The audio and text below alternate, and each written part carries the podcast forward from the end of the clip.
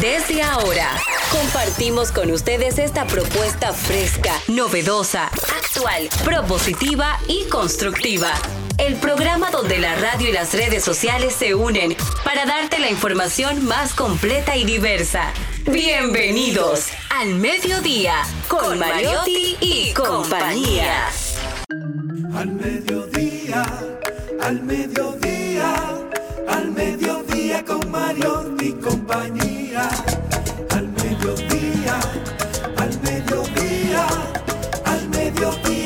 Mariotti y compañía. Si tú quieres disfrutar de foros alternativos y de twitteros rankeados, este programa es tu amigo. Tu revista meridiana para el talento una vía, para radio y redes variadas y con la canción del día. Al mediodía, al mediodía, al mediodía con Mario y compañía. Al mediodía, al mediodía, al mediodía con Mario y compañía.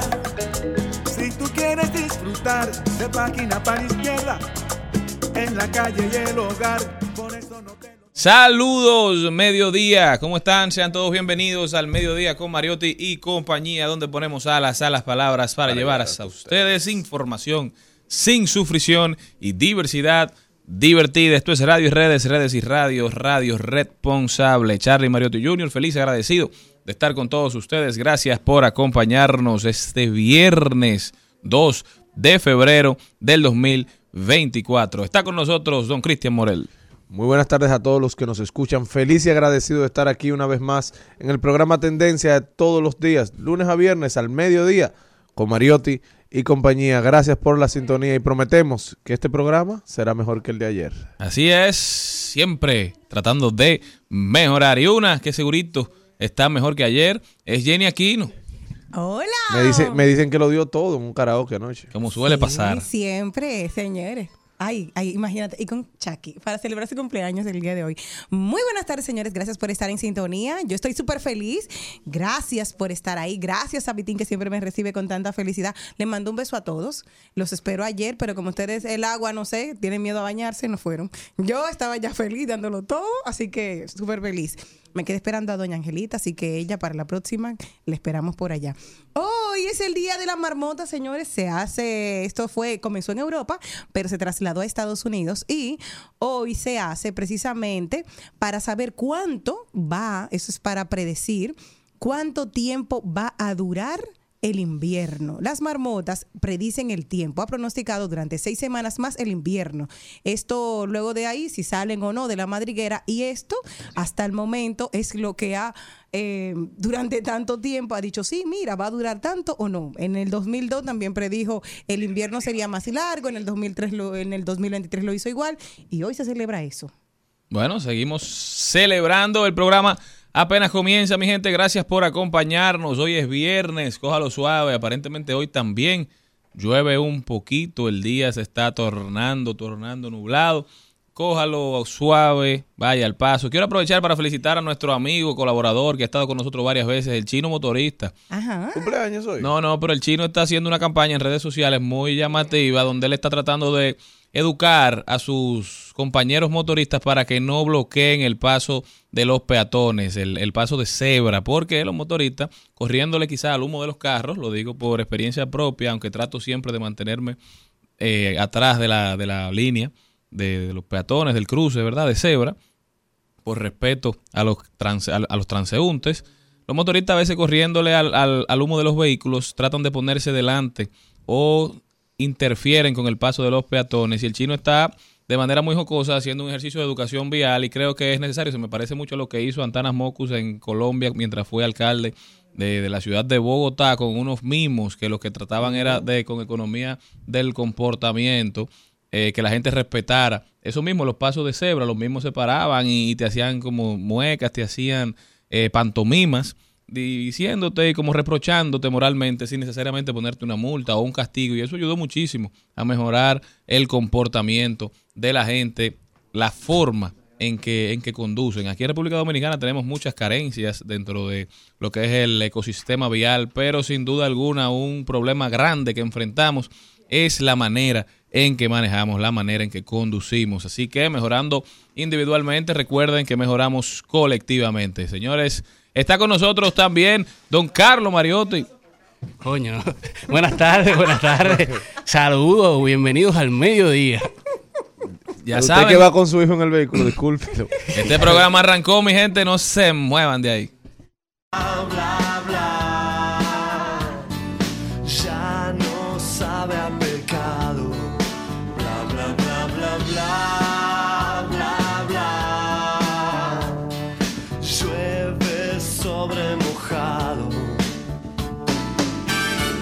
Asesino de la cola del cine.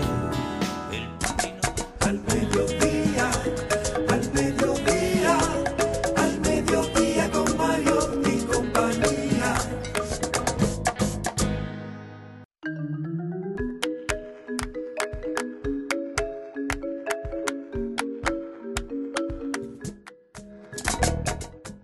Aquí con nosotros Celine Méndez también, ¿eh? Muy buenas tardes. Hola, ¿cómo están ustedes? Bien. Anda linda, linda hoy. Hay que ver para dónde va Celine. Estaba, eh, estaba en un programa de televisión a las 7 de la mañana. Seguro que, el que te, seguro que el que te vio va a votar por ti. Dios Bueno, mediante. tú sabes que el que me entrevistó me dijo, yo hablé muy mal de ti Ah, Ya. cuando tú saliste, pero me convenciste. Sí, porque él dice que los comunicadores no pegamos con la política. Que eso no, eso no tiene nada que ver con eso, pero me dijo, mira, y me lo confesó ahí. Yo no sabía que él había hablado mal de mí, pero me dijo, sí, eh, me, me gusta tu propuesta, decir que nada. chévere. Saluda a su público, Celine. Yo feliz agradecida de estar aquí en este programa. Casi vivo en RCC Media porque vengo en la mañana, en la tarde y en la noche. Y qué bueno, qué bueno. Señores, el programa arranca por los pasillos del Congreso con nuestro queridísimo Félix Novaiciano, que ya está en las inmediaciones. 142 proyectos de ley están en la cuerda floja y aparentemente relegados por la campaña. Están a punto de perimir 142 proyectos de ley que no han sido aprobados y que tienen tiempo durmiendo y pululando por los pasillos del Congreso. Luego nos vamos con ahí lo dijo Carlos Mariotti nos habla de deportes a propósito de que ayer la selección dominicana cayó 3 a 1 contra la selección venezolana. El Frente Patriótico del Béisbol diciendo que perdió el Licey, los liceístas diciendo que perdió República Dominicana. Definitivamente tenemos que mejorar. Trending topic, las principales tendencias en las redes sociales. Por ahí me están hablando de que Enrique Iglesias vuelve a lanzar música para todos sus fanáticos. Rodaremos por el entretenimiento también. Maribel Contreras hoy en De Paso y Repaso nos tiene una invitada muy especial. Es Neni, la cantante y compositora dominicana que en 2020 lanzó su EP, aunque no lo parezca, con una canción que lleva más de 400 mil reproducciones estará con nosotros hablándonos de el Solo Fest, este festival de música alternativa que empieza mañana 3 de febrero. Sumamente interesante, muy altas las expectativas para este Solo Fest que ya se ha convertido en un evento al cual no podemos faltar. Rodaremos por el entretenimiento, también compartiremos buenas noticias y en salud y bienestar estará con nosotros el doctor Pavel Espinal Pérez. Él es ortopeda y traumatólogo formado en el área de cirugía reconstructiva articular. A propósito de que tenemos a nuestro señor Morel aquí, que, que está armado por piezas, ¿verdad? Wow, líder. Vamos a ver cuáles son esos errores frecuentes que hacemos que nos pueden provocar una lesión, qué es un esguince, cómo Ah, yo- sanarlo. Yo, hago pocas cosas que puedo provocar una lesión. ¿eh? Ese es el problema. Está oxidado, líder. Eso y muchísimo más en su programa preferido, mi gente. No se muevan, que nosotros ya comenzamos.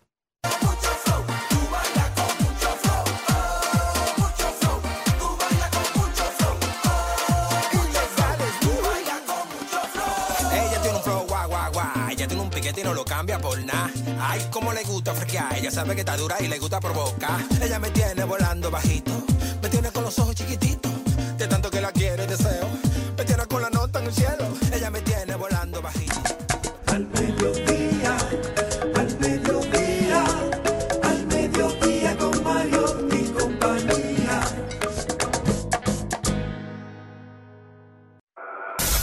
En al mediodía. ¡Ay! Lo dijo. ¡Ay! Lo dijo. ¡Ay! Lo dijo. Lo dijo. ¡Ay! Lo dijo. ¡Ay! Este ahí lo dijo es muy doloroso.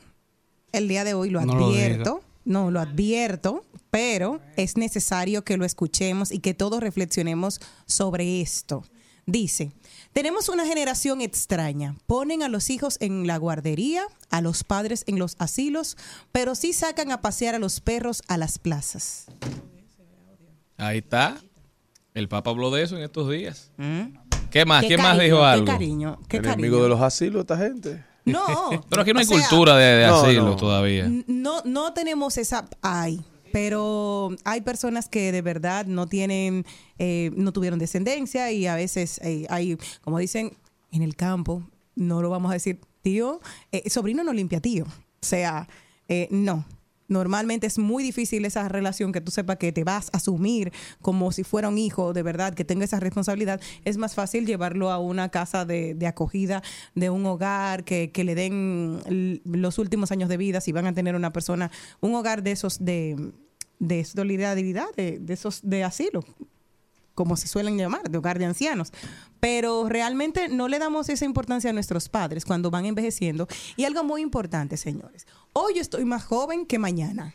Pero yo estoy más vieja que ayer. Todos los días somos envejecientes. Y es algo que el ser humano no se prepara y no está consciente de ello. Entonces, nosotros tenemos que eh, buscar la plataforma de cómo nosotros buscar las actividades para nosotros tener una vejez, garantizar al menos una vejez que podamos, mientras podamos mentalmente estar saludables, saludables, y físicamente, que está en nuestras manos, poner de ello. Pero tenemos que hacer esa cultura. O sea, el perro siempre va a ser más importante que tu papá o, o tus hijos. Entonces, es algo que, que preocupa. Yo tengo otro, ahí lo dijo, eh, eh, también un poco de alarma y preocupación. Mm. Lo voy a poner directamente de la niña que lo dijo para que ustedes lo puedan. Ok. Hola, soy Miranda, estoy en octavo grado y quise hacer este video porque es decepcionante que todas las escuelas hayan hecho un buen trabajo y hay buenas actividades para que lo que se haga viral en el día de Juan Pablo Duarte sea un video que no tenga nada que ver con eso. En mi escuela hicieron un acto hermoso y se hizo viral, pues no. En otras escuelas vi otros niños desfilando y no los hicieron virales. Tenemos que aprender a hacer las cosas lindas virales y también las positivas. Este es un video para la República Dominicana y tenemos que tomar más conciencia.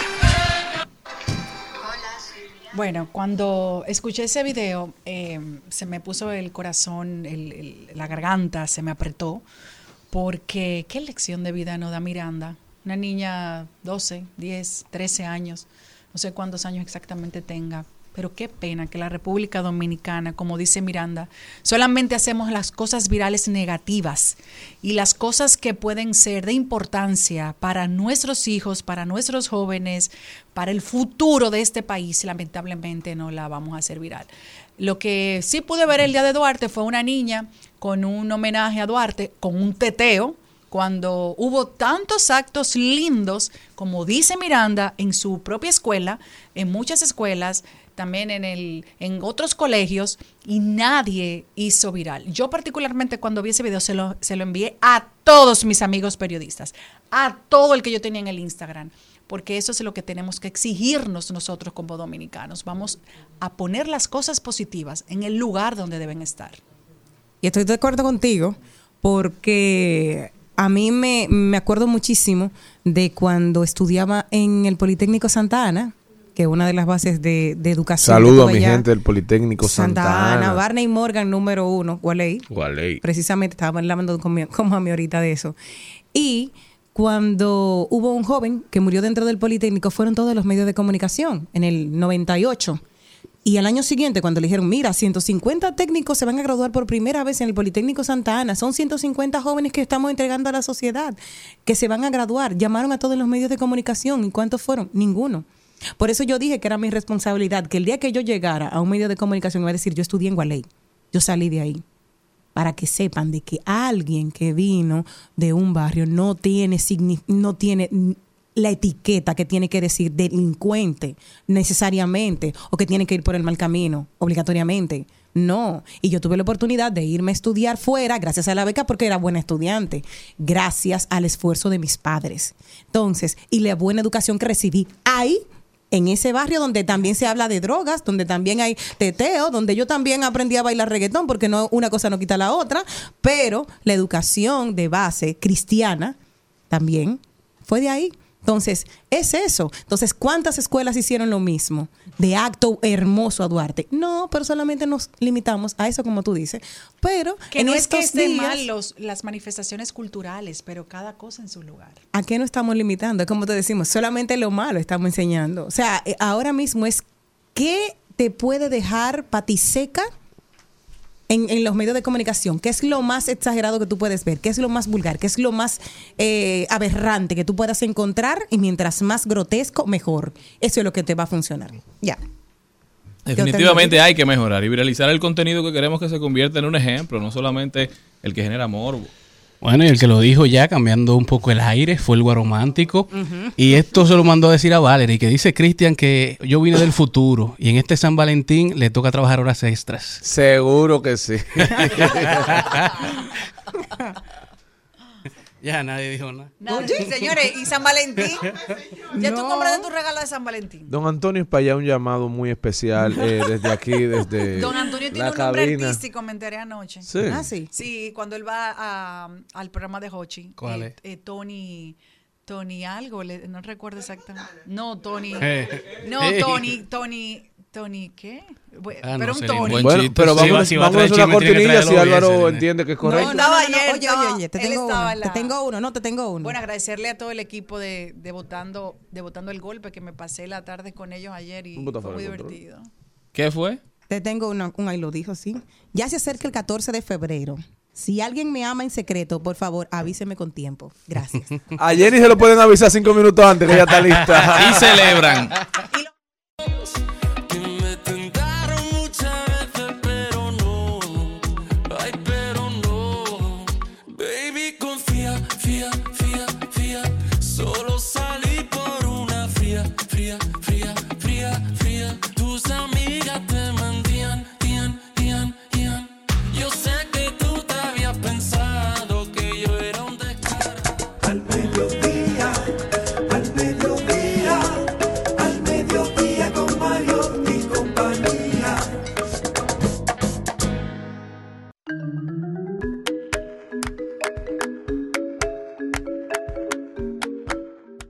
Les tengo una dinámica a ustedes. Mira que nos vamos a reflexionar todos. Vamos a ver, vamos a ver.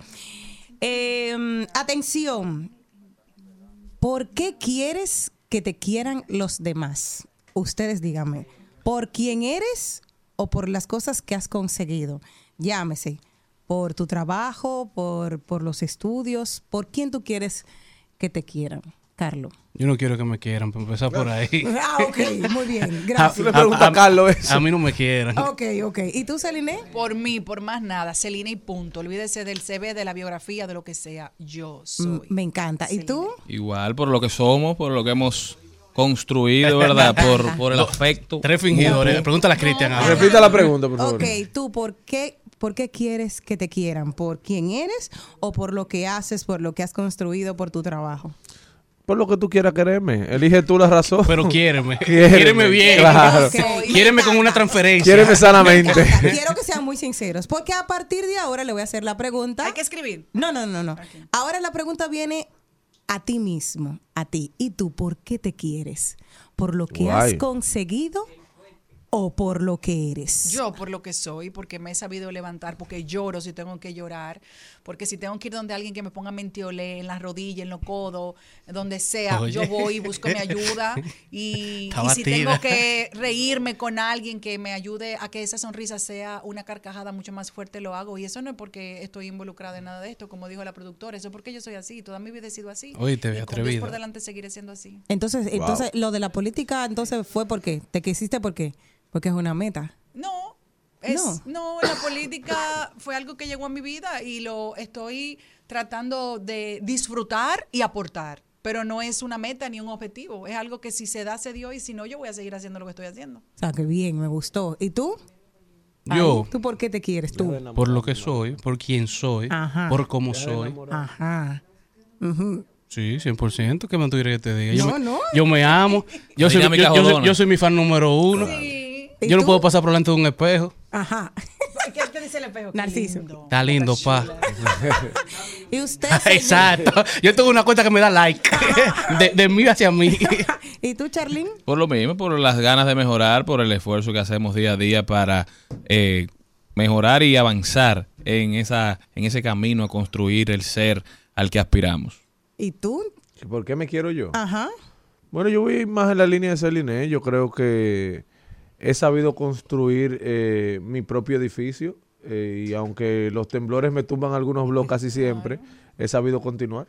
Pero que me encanta, ustedes todos, todos me encantan porque a todo el mundo ha tenido como con lo mito. Yo me he querido por lo que yo me he construido, o sea, yo me, por las cosas que yo he construido, no por quién soy, de que, wow, que soy simpática, me quiero porque soy simpática. No, mentira.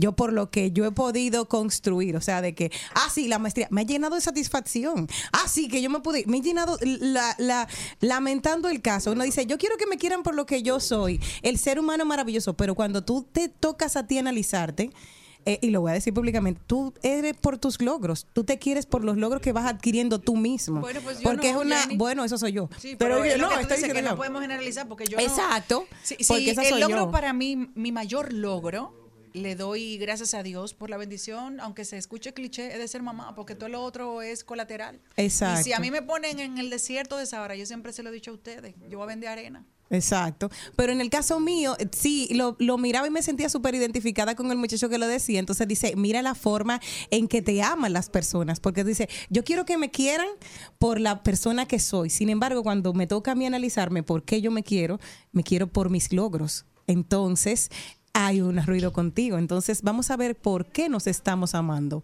Y yo me estoy amando por todos mis logros. O sea que hay, hay que ver también a quién estamos buscando para amar. Ay, lo Ay. dijo. Oh,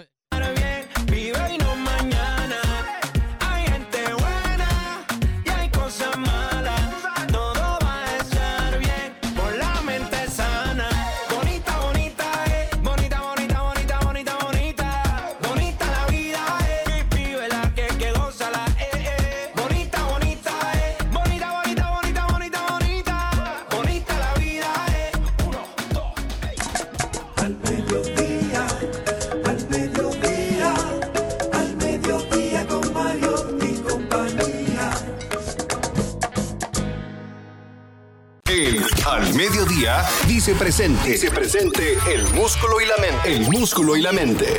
Estamos en deportes.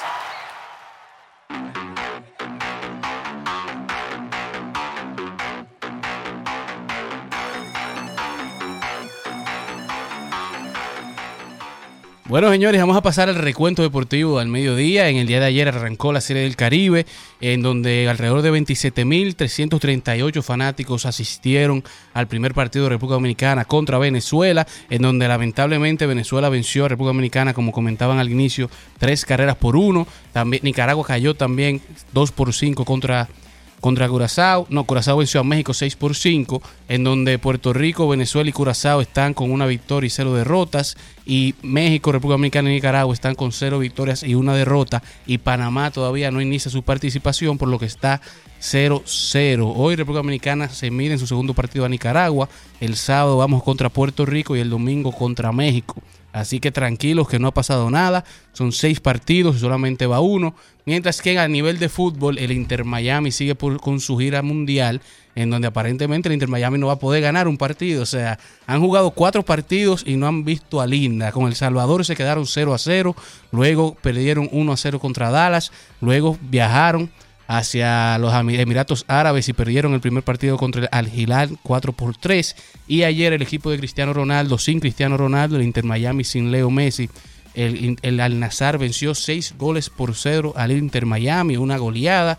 Ahí parece que caen las palabras de Cristiano diciendo que la Liga Árabe está muy por encima de la Liga de los Estados Unidos. Mientras que en la Liga de España, el Real Madrid se ubicó ayer como el líder solitario de la liga actualmente, seguido por el Girona y luego en la tercera y cuarta posición están el Atlético de Madrid y el Fútbol Club Barcelona.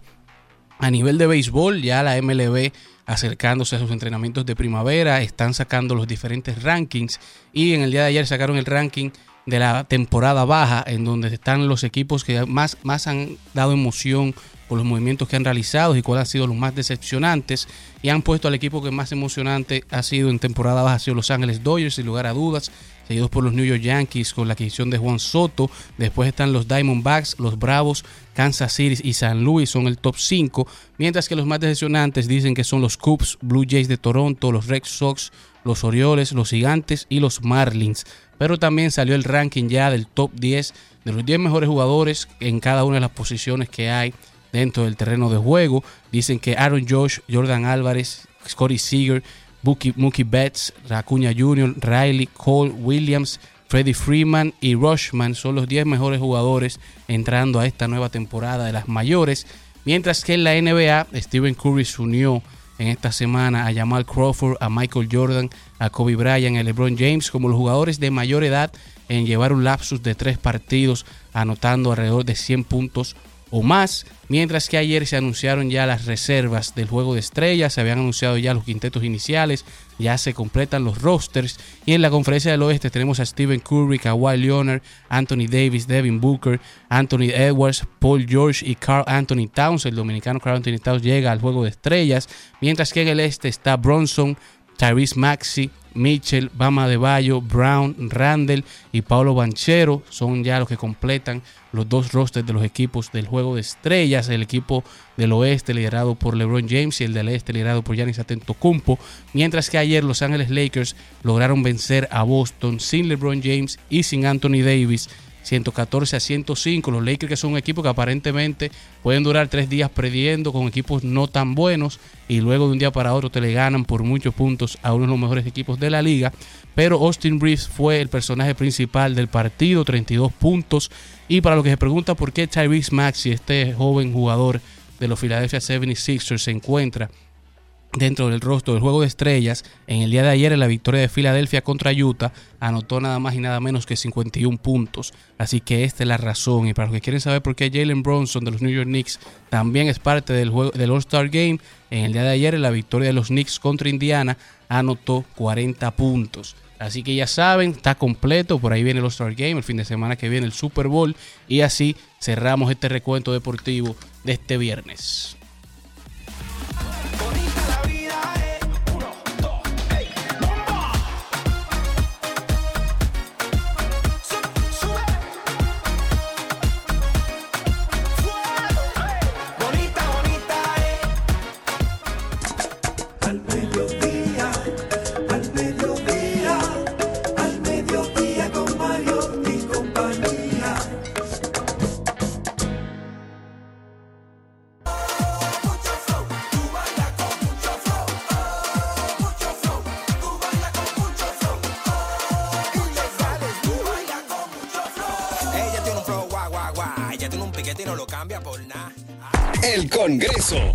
Se come eso? Conozca los procesos e interioridades del Congreso Nacional en un recorrido por sus oficinas y departamentos. Caminemos con Félix Novaiciano. Aprobado. Aprobado. Aprobado. Aprobado. Por los pasillos del Congreso.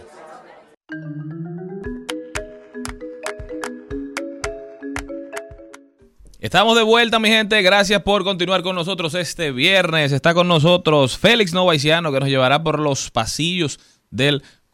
Félix, ¿cómo estás? Con mucha energía, es viernes. Él parece que- él parece que va a beber. Agradecido. ¿Eh? Yo se lo bebo dos veces al año. ¿En Ah, Hoy y mañana. No, en ¿En mi cumpleaños cumpleaños cuando no lo es. Mira. Un payaso en Te potencia. Eh, no, no. A Él, construcción. él- él hace stand-up comedy. Dato. De verdad, Félix. ¿Tú has Ah, hecho stand-up comedy? A veces en los open mic. No relajes. yo tengo- Mándame esos videos. No, el video no se sube. Félix Nova Iciano. 142 proyectos de ley en la cuerda floja y relegados por la campaña. Cuéntame de eso. Mira, vamos a empezar punto por punto. Sabemos que en el Congreso Nacional se trabaja en dos legislaturas, cada una de 150 días. Y la última legislatura se terminó el 11 de enero. Y resulta que ahora estamos en un periodo muerto dentro del Congreso Nacional hasta el 27 de febrero que empieza la otra legislatura. Hay un problema. que estamos en un año electoral ya, que empezamos la campaña, faltan un par de días para las municipales y después empiezan las elecciones congresuales y presidenciales, el tiempo de campaña de esos periodos. Y resulta que la productividad dentro del Congreso Nacional se reduce mucho. ¿Por qué? La mayoría de los congresistas, por ejemplo los diputados, en una gran mayoría, algunos están tratando de repetir en la curul, como también otros aspirando a otros cargos electivos, como pueden ser senadurías o alcaldías respectivamente. Y en el Senado la mayoría procura también el tema de poder repetir en la misma curul. Y resulta que a la hora de estar en la época de campaña, vemos que la productividad legislativa, incluso las reuniones de las comisiones, como también la cantidad de sesiones, va reduciéndose constantemente. Lo que hace que ese periodo, como hasta que llegue las elecciones de mayo, pueda hacer que el Congreso vuelva a trabajar de manera regular.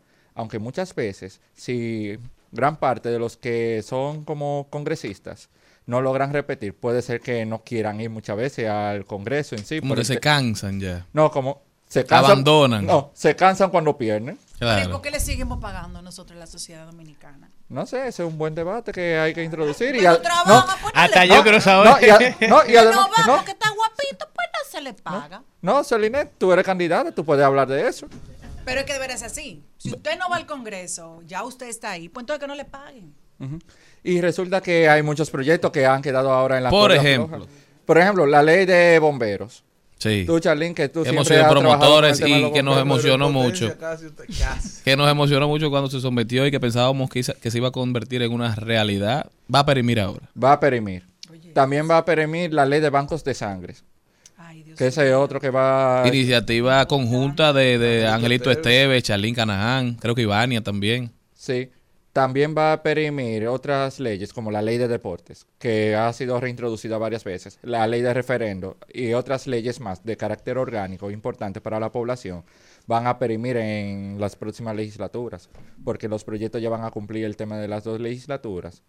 Y si son leyes esenciales, ¿por qué es que no pasan? Cuando vemos cómo en un año se aprueban préstamos como al vapor Y leyes. en- y las leyes No. que, que quiere el gobierno. Hay un tema del asigún dentro del Congreso, como de un orden de prioridades. Yo- siempre los proyectos que vengan del Poder Ejecutivo, como pueden ser los contratos. Como la o ley del DNI. La ley del DNI. También las leyes de tasa cero que se han depositado en cualquiera de las dos cámaras pasan más rápido porque hay como un orden de prioridad. Voy a poner un ejemplo de que tú, Charlene, que, eres, que, que posiblemente eso vas a lograr ser diputado. Tú introduces un proyecto Amén, de ley. amén. No, tú introduces un proyecto de ley. Y fácilmente por tú ser como un diputado de oposición, pueden ser que el proyecto tuyo quede relegado.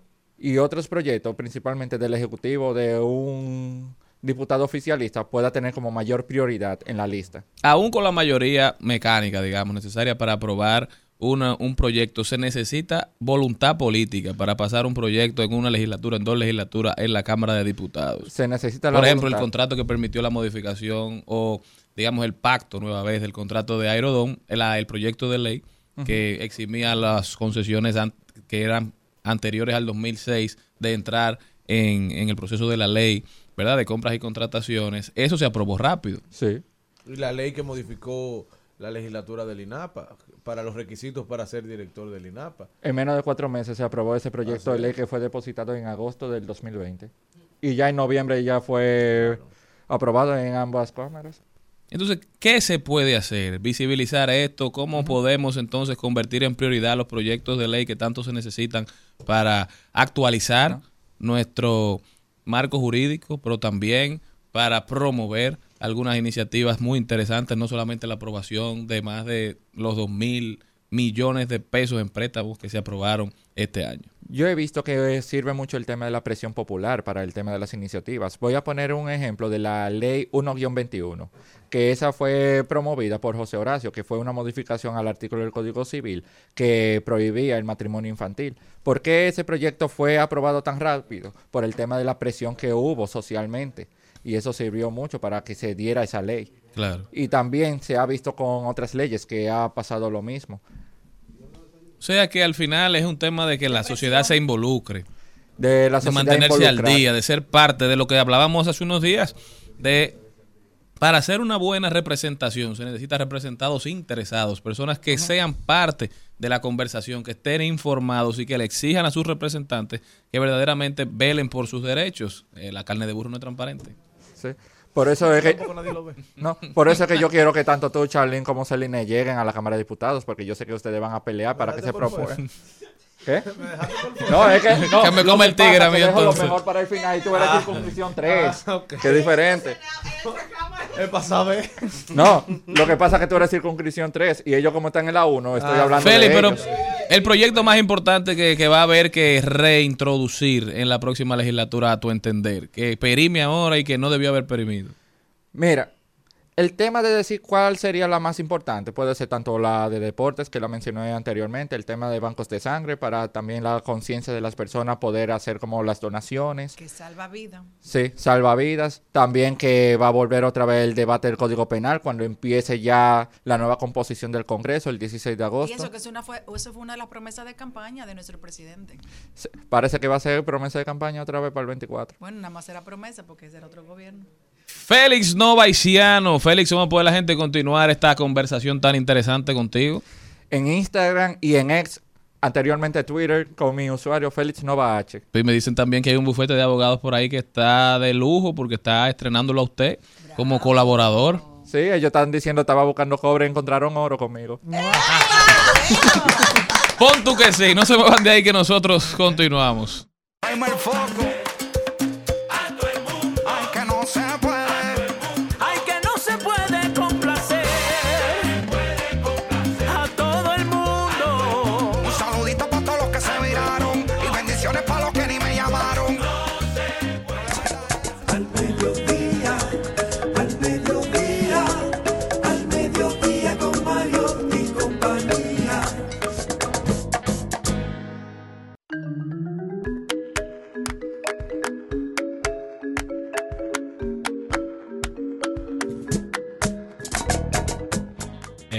Bueno, señores, si ustedes están interesados en reírse este fin de semana, pueden pasar hoy a las 7 de la noche y a las 9 y media de la noche, ambas por el Comedy Club. Primero viene la noche picante y luego viene el show de la tullición. Pero si mañana también tienen ganas de reírse, mañana viene la noche cruel. Pero lo interesante de la noche cruel es que el volante de promoción es un afiche de las estrellas orientales diciendo felicidades, campeones 2024. Ay. Oiga lo que le voy a decir a ustedes. Es tiempo de cambiar esa narrativa.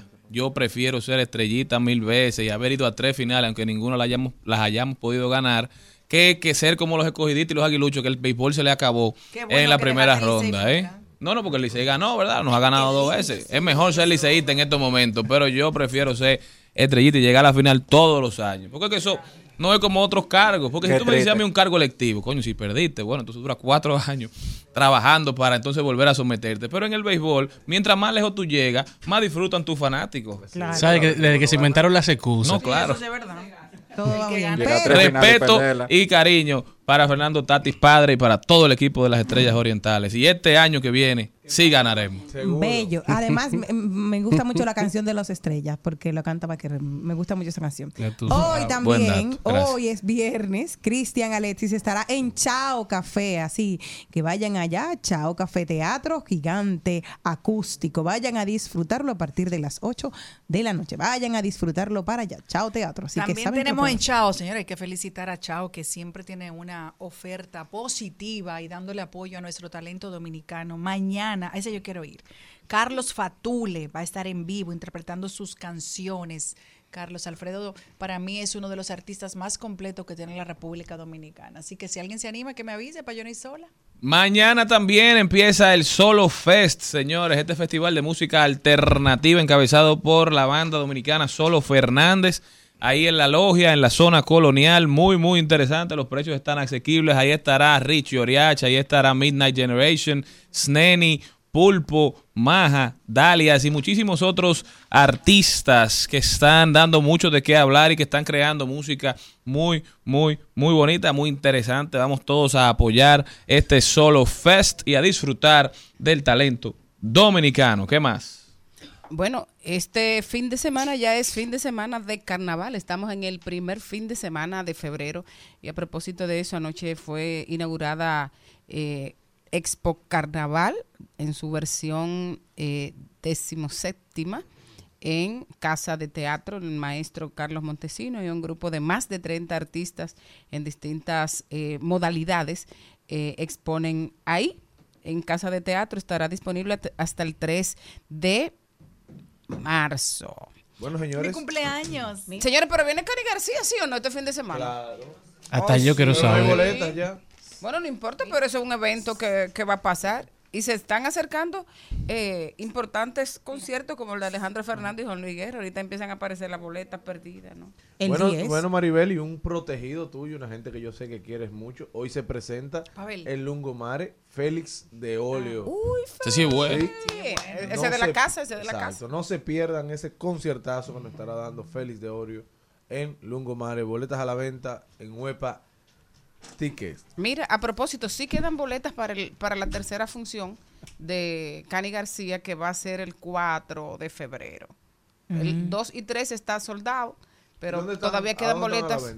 Eh, hay en tuboleta.com. Ya saben, vamos a apoyar a Cani García también. También, también para los más pequeños de la casa. Mañana 3 de febrero estará la reconocida autora y cuenta cuentos Anja Damirón en Chao Café Teatro. Ella estará realizando cuentos y narrando cuentos como en los viejos tiempos eh, para ir con sus niños pequeños. Una actividad muy, muy interesante. Ya saben, vamos todos para allá. Tío, manifiéstate. Sí, sí, sin duda.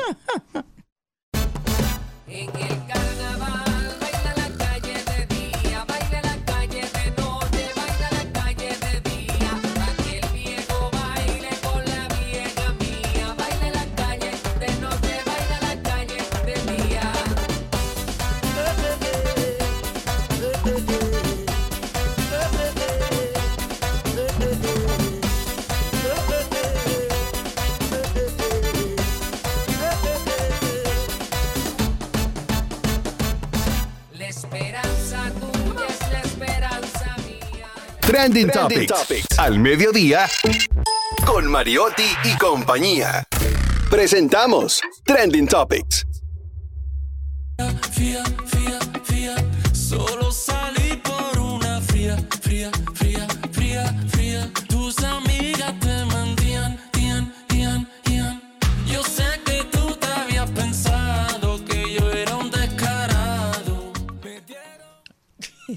Y las tendencias. Ahí estaban escuchando a Enrique Iglesias y su nueva canción Fría. Enrique Iglesias se reinventa con Yotuel y lanza este tema alegre, fresco, bailable. Yotuel, Yotuel, el otro artista. Pónganse al día. Enrique Iglesias, todo lo que saca lo pega. Esa es la realidad. ¿Qué más? Bueno, sigue en tendencia Lewis Hamilton, el piloto de Fórmula 1, sigue en tendencia Ferrari, sigue en tendencia Mercedes AMG. Y para que tengan una idea, luego de que se anunciara de que Lewis Hamilton va a participar en el 2025 a la escudería Ferrari, las acciones del equipo han subido alrededor de un 10%. Y hoy salen los reportes de que por año tendrá un contrato de dos años con, con una posibilidad de extensión un año más y estará adquiriendo alrededor de 100 millones de dólares por año en este contrato con Ferrari. Casi nada. Pero me da mucha alegría porque yo siempre he sido fanático de Hamilton. Pero uno tiene recuerdos de, de la época de Fernando Alonso, de Michael Schumacher, utilizando los colores de, de Ferrari. Y entonces ya poder apoyar a Ferrari porque estará mi, Hamilton. mi conductor favorito. Entonces me da mucho placer. No, y que ahora sale en eco algo que dijo Sebastián Vettel, ese campeón del mundo en varias ocasiones, y dijo hace mucho cuando era pil- piloto del Ferrari que todos los fanáticos de los deportes de motor son fanáticos de Ferrari. Lo, lo que pasa es que algunos lo pueden decir y otros no. Son datos. Otra de las tendencias, bueno, tengo dos tendencias, señores. Hoy es 2 de febrero, lo que significa que la reina cumpleaños, al igual que su ex.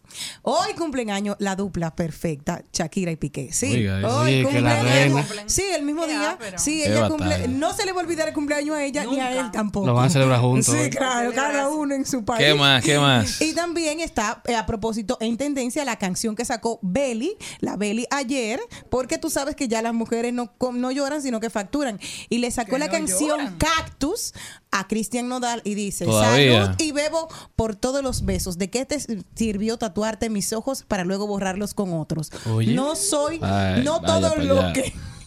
no todo lo que fue lo que me mostraba. Si supieran cómo tú me tratabas, la piedra no fue real en un compromiso para aparentar. Así que por ahí sigue la letra. Pero Belin-. Belinda llegó como con delay. Mi amor, sí, tiene una. Sí, ya, ya.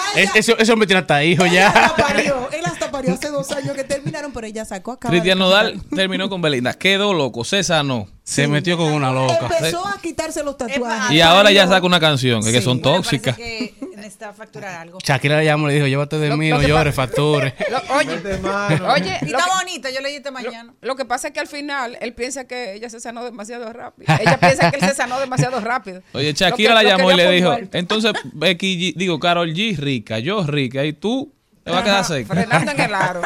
Bueno, señores, el comunicador José La Luz, que está en tendencia, él le propone al gobierno dominicano que el marbete eh, sea electrónico. Sí, pero él tiene mucho tiempo en eso. ¿Y por qué la tendencia? Porque lo dijo, lo hoy. dijo hoy. Porque Porque tú sabes que se venció el plazo, se venció el plazo para sacar el marbete y anunciaron que no habrá prórroga, que Ah, solamente un 90% del parque vehicular sacó el marbete y que el 10% que no lo sacó va a tener problemas aparentemente. Van a tener que extenderlo porque es un... ¿Y, y qué van a hacer? Una obligación. prórroga. ¿Y qué? extendieron el tema de la penalidad que de dos mil pesos. Ahora. El malvete cuesta 1500.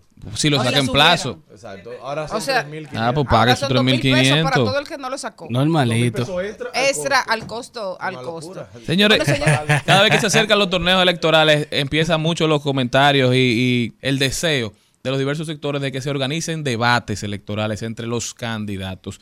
RCC Media ha hecho un pacto o ha hecho una alianza estratégica con el CODES, con el Nuevo Diario y con, con otras instituciones de noticias.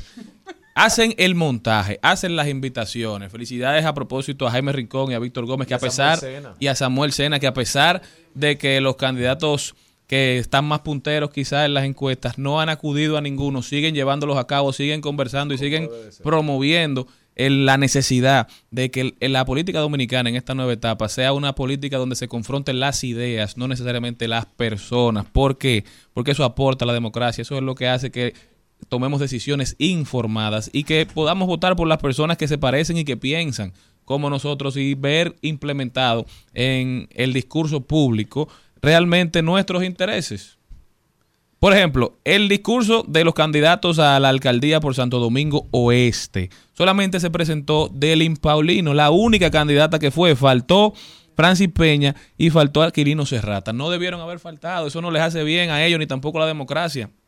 Es un flaco servicio a todos esos electores a los cuales ellos le están pidiendo el voto. Pero también, tenemos que decirlo, el, el debate que se organizó para los candidatos de Santo Domingo Norte solamente fueron dos. Solamente fueron dos candidatos y no fueron ni Betty Jerónimo ni Carlos Guzmán, el, al- el actual alcalde. Debió ir, debió hablar de lo que ha hecho, de lo que quiere hacer. y si no sabe. Bueno, puede ser, pero que no está bien, no es lo correcto, lamentablemente, porque eso es lo que deja es que eso es lo hay- que da a pensar. hay que no tienen la capacidad de defenderse. Hay muchísima gente que se candidatean sin tener ni un solo plan. Entonces, esa es la conversación que se abre cuando no acuden a este tipo de encuentros. ¿Y qué es lo que No pasa? me inviten. Dios mediante, tenemos que ir. Oye, eso debería ser obligatorio. Tenemos que ir obligatoriamente porque la gente tiene derecho a saber Ya quién le está pidiendo el voto. El tema de eso de los debates. Es que la gente no se lo exige. Exactamente. Cuando, yo creo que ha sido más un problema de la sociedad que de los candidatos, porque como lo- la sociedad no lo pone como requisito obligatorio para decidir y elegir por quién va a, a emitir su sufragio o su voto, entonces los candidatos no se quieren exponer a algo que la sociedad todavía no valora eh, con la, medi- en la medida que debería valorarlo. Entonces debemos hacer un ejercicio primero de esos como sociedad y luego exigirle a los candidatos.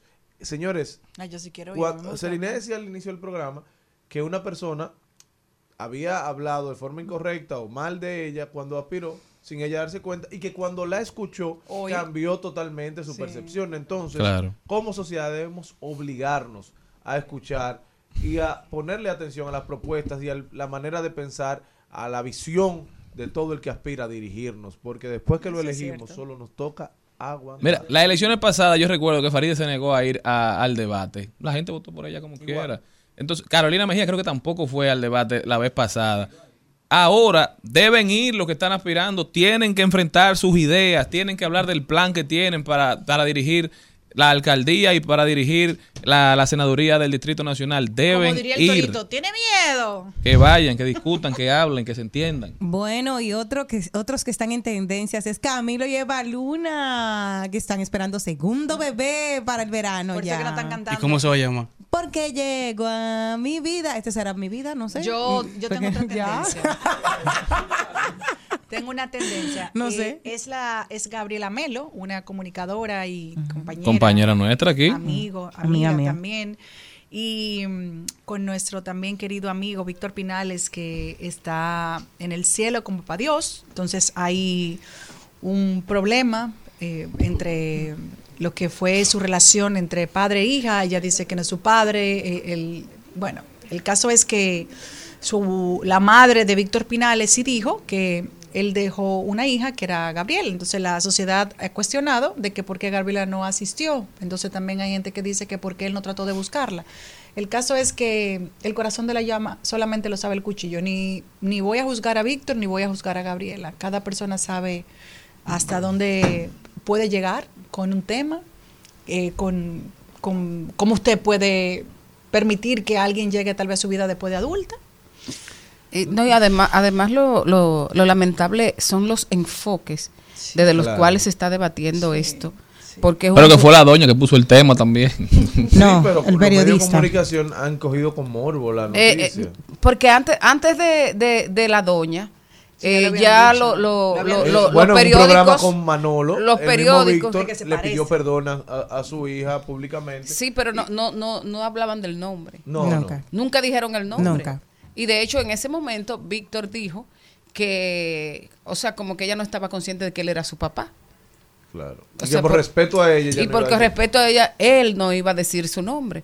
Entonces, es lamentable que, que este tema se esté debatiendo de esa manera, un tema tan sensible, tan doloroso para la propia, propia Gabriela, Gabriela, para su familia, para su mamá, para el, el- el padre que la crió. O sea, es un drama personal que no debe, que no debe tratarse con toda esa eh, futilidad con que le están tratando los medios, ni con toda esa hazaña con que la gente está comentando. A dos personas de su Te- te- gremio. te- tenemos, señores, que ponernos en el lugar del otro. Cierto, Tenemos que ser no, no, no, empáticos, tenemos que ser respetuosos, tenemos que ser considerados con el otro. A mí me empezó a dar pique porque yo trabajé con Gabriela cinco años. Es un ser maravilloso. Es ¿Te un dio pique porque tú trabajabas con ella? Me dio pique porque comenzaron a, a atacarla desde el fin de semana y es una página de internet que, como sabemos, él lo dijo ella, empezó a sacar dinero. Que tú entonces le pagas y entonces empieza con el morbo. Que te mandas mensajes anónimos para comenzar a hablar de la situación.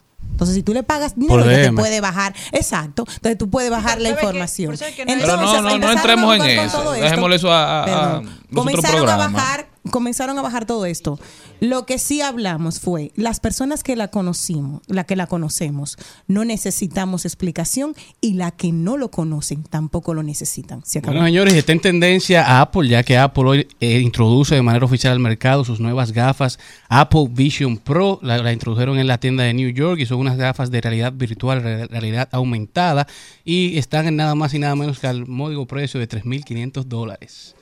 Bye bye. Me la voy a poner, sí.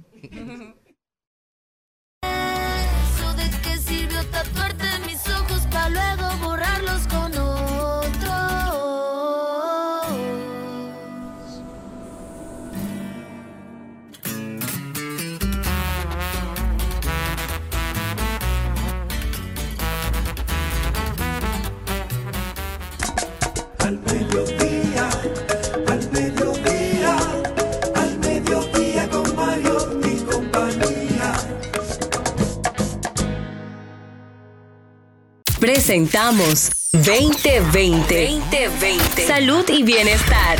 En Al Mediodía. Con Mariotti y compañía.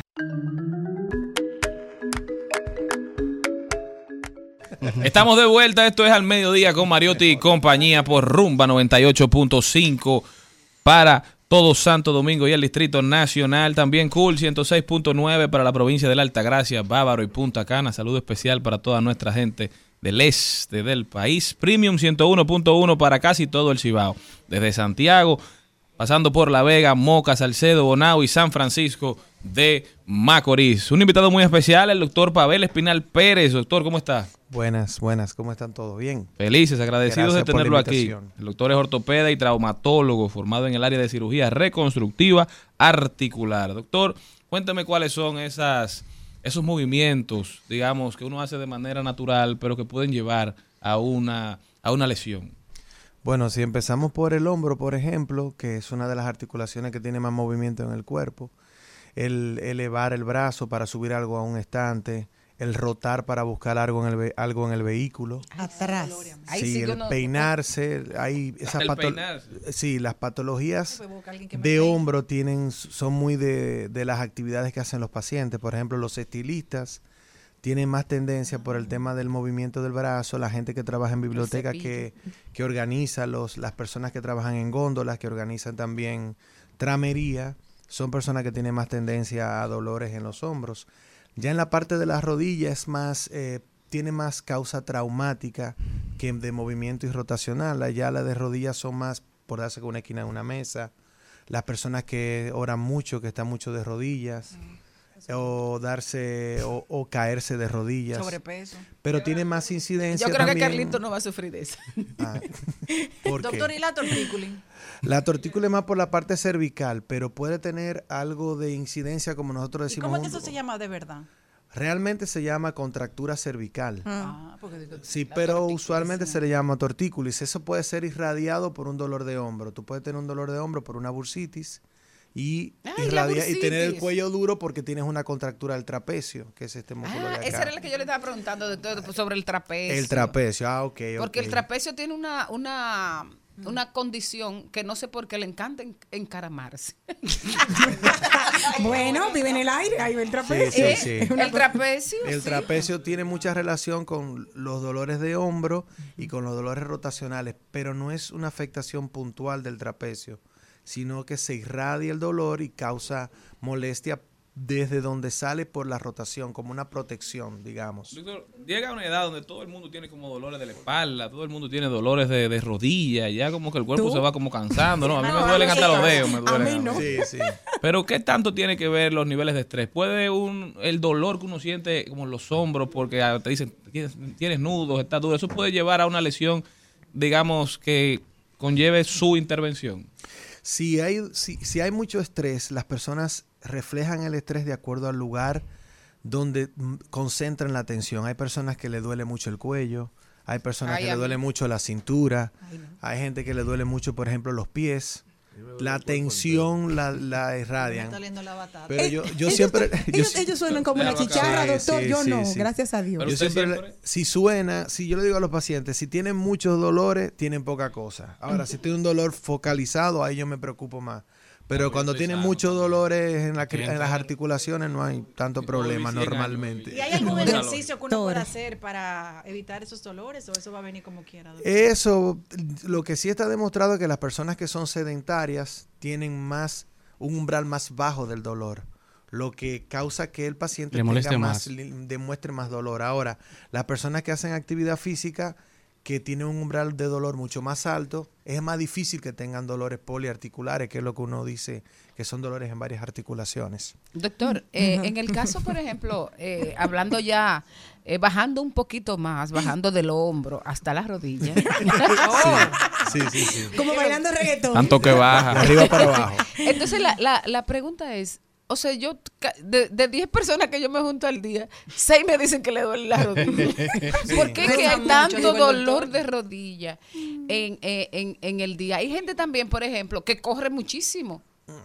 O sea, que, ¿cuáles son las cosas que afectan que nosotros nos podamos mantener en pie sin dolor de rodilla? Lo que pasa es que muchas de las causas son por falta de prevención y falta de supervisión. Me explico. Si una gente tiene dolor de rodilla, es- ese dolor de rodilla puede ser fluctuante, como también pasa en el hombro. Entonces no le das la importancia.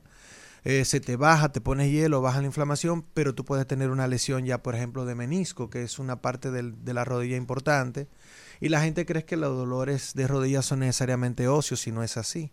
Pueden haber lesiones ligamentarias, que son más las que se ven en pacientes que hacen algún deporte de pivot, como es el fútbol, el básquet, que son los deportes de aceleración y desaceleración. Pero hay tantas lesiones de rodilla por ese mismo tema, porque el dolor puede ir y volver y el paciente se deja estar.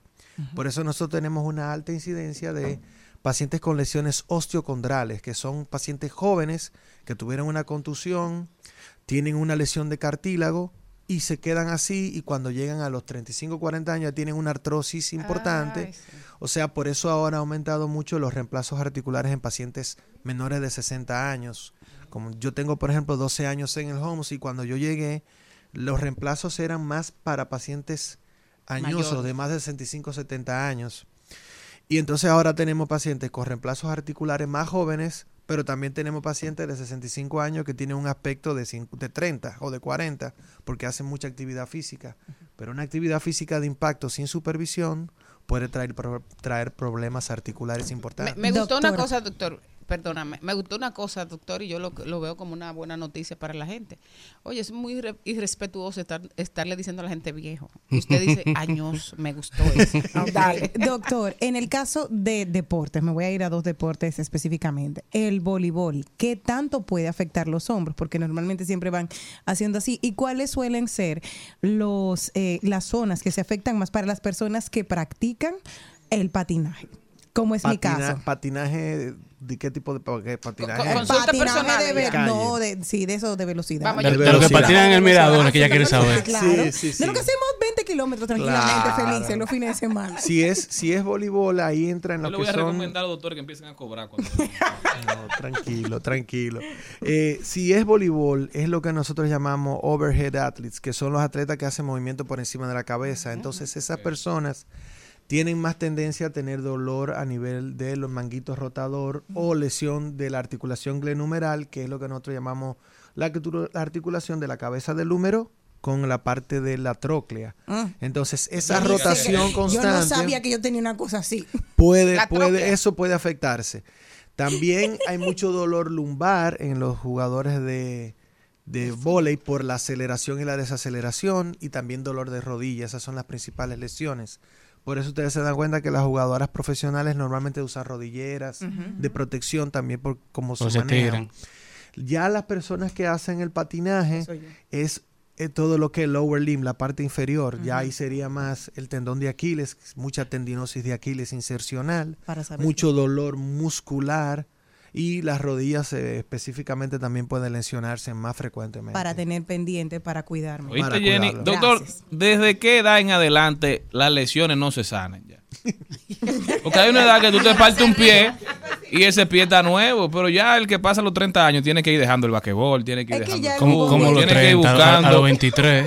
Y Entonces, ¿cuáles Oye. son esos, esos deportes que después de una cierta edad hay que dejarlo? Porque el que juega basquetbol, en el mejor de los casos, sale con un dolor de, de- de un dedo que se rompió. En el mejor de los casos. Él fue un Mucho, día y no mucho, volvió. Lo que pasa es que hay de, la gente dice, después de cierta edad ya los huesos no pegan.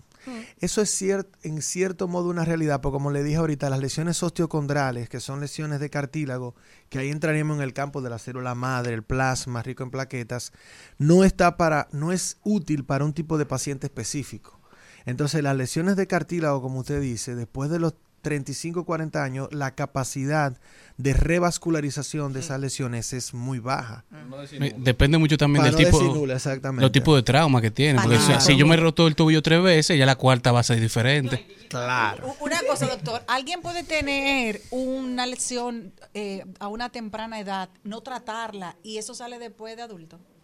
Claro que sí, claro que sí. Y por eso mismo que estoy diciendo, hay pacientes que tienen lesiones jóvenes, no la tratan, pero la patología da secuelas en la adultez. Incluso en los recién nacidos pueden presentarse, por ejemplo, la displasia de cadera, que es un tema de que la cadera se forma fuera de lugar.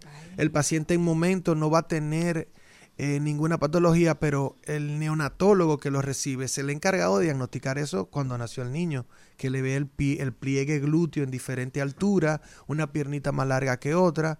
Si no tiene esa supervisión, el paciente con 30 años entonces va a presentar una, una artrosis de cadera y va a requerir un reemplazo articular. Doctor, hay, hay una cosa que, que me estaba preguntando mientras lo escuchaba.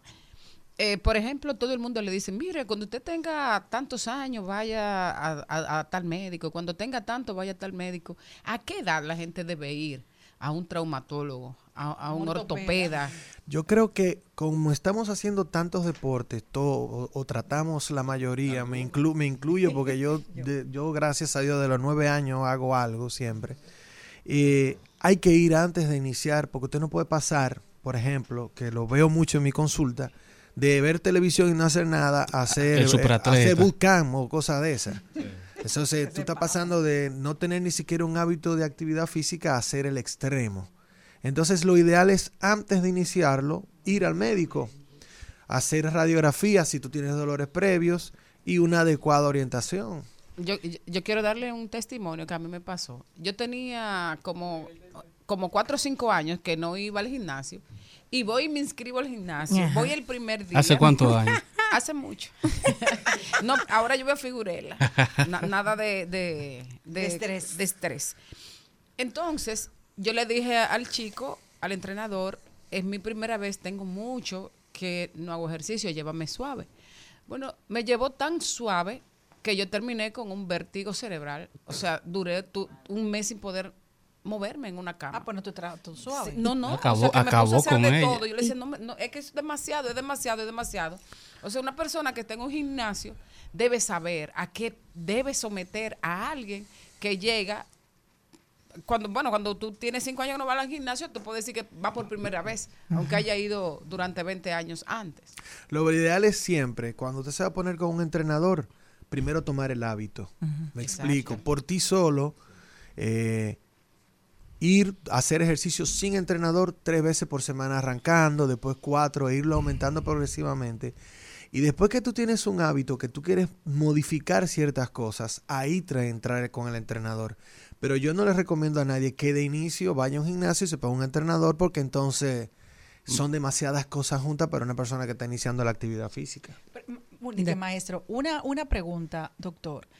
Hay niños que desde pequeño o entran los pies o están hacia afuera o la rodillita en un lenguaje aplatanado que uno lo ve medio gambaito. Exacto. Entonces la gente, como hay unas madres que primero prefieren la estética del, del niño que la del adulto, no quieren ir o a ponerle la botita o a ponerle muchas veces que ustedes le ponen como una, no sé cómo se Una llama. barrita, La una barrita barrita, sí. de ir, eh, que son dos hierros, a mi hija ya se la pusimos. Y, y mucha gente me criticaba, qué fea. Le digo, yo ya no necesito ahora tener belleza, ella lo va a necesitar para cuando quiera hacer un deporte, para cuando esté adulta, que no tenga una lesión. Entonces, ¿qué usted le puede decir a una madre que ve a su niño que tiene un piecito por donde no es? ¿A qué edad tiene que llevar a ese bebé? Lo primero es, eh, está muy buena esa pregunta porque vemos todos los días madres que la suegra le dice, ah, que él mete el pie, pero me han llevado niños que, me- que dicen, ah, que él mete el pie, pero el niño ni camina. Lo primero es, lo primero evidentemente es que el niño tiene, o, eh, que por lo menos tener o ser un deambulador activo. ¿Qué quiere decir eso? Una persona que es deambulador activo, un niño que es deambulador activo, es que puede salir corriendo de aquí afuera de la cabina sin caerse. Ustedes saben que un niño con un año y medio, dos años, no puede hacer eso, porque se cae. Ahora, cuando ya son escolares, que se calzan por lo menos más de seis horas, es el momento ideal para, si usted nota algo, llevárselo. ¿Qué, Y qué edad es esa? eso sería de 4 a 6 años. ¿Por qué esperar tanto? Dice, bueno, pero esperamos mucho. Ojo, depende del tipo de deformidad que tenga. Siempre el niño le va a demostrar a usted que no está bien porque no puede hacer actividad o no puede jugar o no puede correr. Eso es el primer signo de que el niño no está bien. Ahora, si llegó a esa edad escolar, usted tiene tiempo de los 4 a 6 años hasta los 12 años para modificar un montón de cosas. Con respecto a las botas, ya hay artículos publicados en todas partes que usar botas, usar plantillas y hacerle estímulos en los pies es exactamente lo mismo. Ya nadie casi utiliza botas. Si ustedes se dan cuenta, las personas que utilizan botas son médicos de otra generación y los médicos que son de otra generación preferimos el estímulo. ¿Qué quiere decir estímulo? Que camine sobre piedra, que ande descalzo, que camine sobre un áreas irregulares porque eso estimula el puente, ese tipo de cosas. ¿Y el puente se puede estimular así también? Claro que sí. Oh, El- pero no ese, el ya si tú tienes un tema genético, tú eres un niño con pie plano y tu papá y tu mamá tienen pie plano, tu papá tiene pie plano, es difícil que tú lo modifiques con estímulo externo. Ahora sí, por un tema de caminata, se puede estimular con, con eso. Doctor, yo soy un paciente de- del área de la ortopedia permanente, porque estoy armado por pieza. Pero, por ejemplo, yo tengo que hacerme un reemplazo de rodilla. ¿Qué? Porque no fui prudente ni fui preventivo en el tema de las articulaciones, con todo eso. ¿Cuál es el de un accidente. Sí, claro. ¿Cuál es el momento específico para una gente acudir a un ortopeda? Como bien decía Maribel, la gente siempre anda con un achaque que me duele la rodilla. ¿Cuándo diferenciar un dolor natural de un dolor que tiene que llevar una visita a un médico para ser preventivo o para tomar medidas? El dolor te va a decir, perdón. Eh, eh, la verdad que lo primero es, eso es parte. Si es un dolor convencional, como ahorita me dijeron, a mí me duele el cuerpo entero, pero si te duele el cuerpo entero en la mañana, no es lo mismo que te duele en la noche. Porque si te duele en la mañana puede ser por un tema inmunológico y ahí entra ya un reumatólogo, que es otra cosa. Si esas articulaciones cambian de temperatura o cambian de coloración, también es un dato que tú tienes que decir, esto no es normal.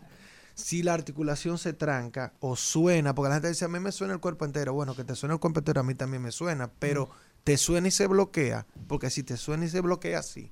¿Qué- Ahora, qué- cómo que se bloquea? que O sea. ¿cómo tú identificas que se Por ejemplo, usted se va a parar y se le bloquea la rodilla y tiene como que Ah, tirar como que una te tranca. Como que no, como- como, como se dice en la calle, dicen- está fría, tiene que calentar. Como lo dicen los pacientes, tengo que engrasar. Bueno, Exacto. algo por el estilo. Pero si hacen esas cosas, si antes no pasaban, son datos de ir al médico. En el caso suyo de la rodilla, ¿cuándo tiene que hacerse el reemplazo? Cuando ya su calidad de vida esté alterada. Porque usted puede tener una radiografía con muchísimos cambios, como me pasa todos los días, pero el paciente hace su vida normal. Entonces usted no está en una zona todavía de un reemplazo articular. Doctor, doctor, en el caso de la relación de la cortisona con la artrosis, porque conozco un caso de una persona que empezaron muy joven, eh, su familia ha sufrido de, de artritis y le dijeron, mira, lo mejor era darle unas inyecciones hace veinte y pico de años y eso le ha provocado tener artrosis al día de hoy.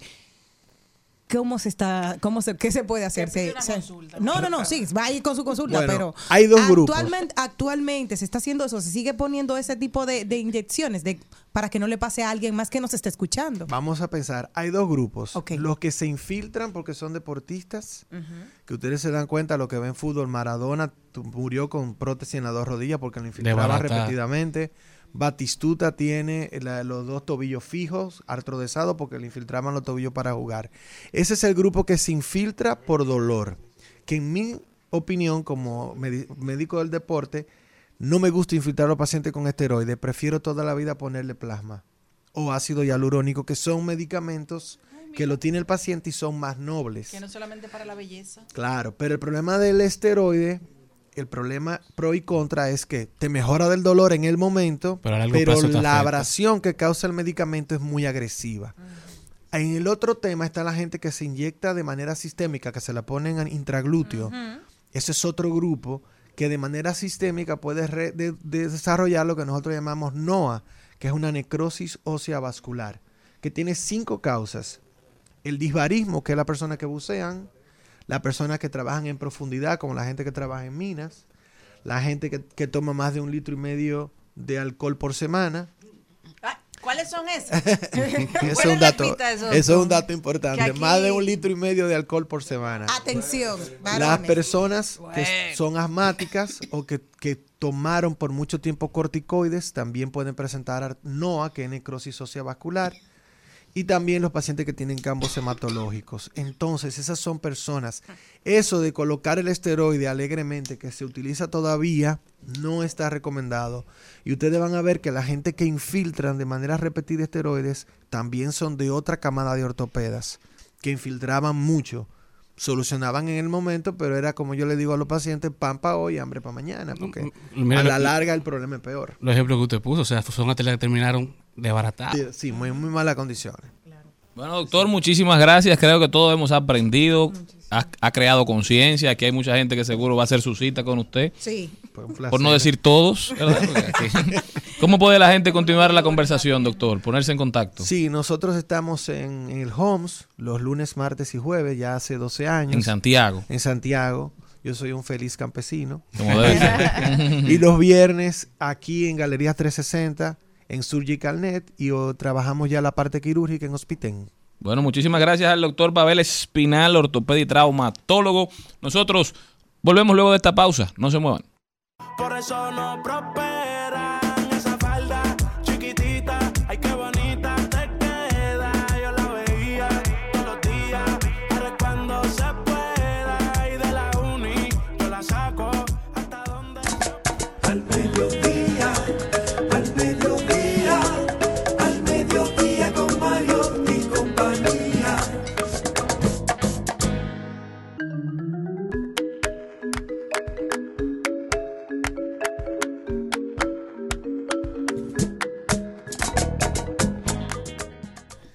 señores, y si usted cree que lo ha visto todo, Hable oiga esto.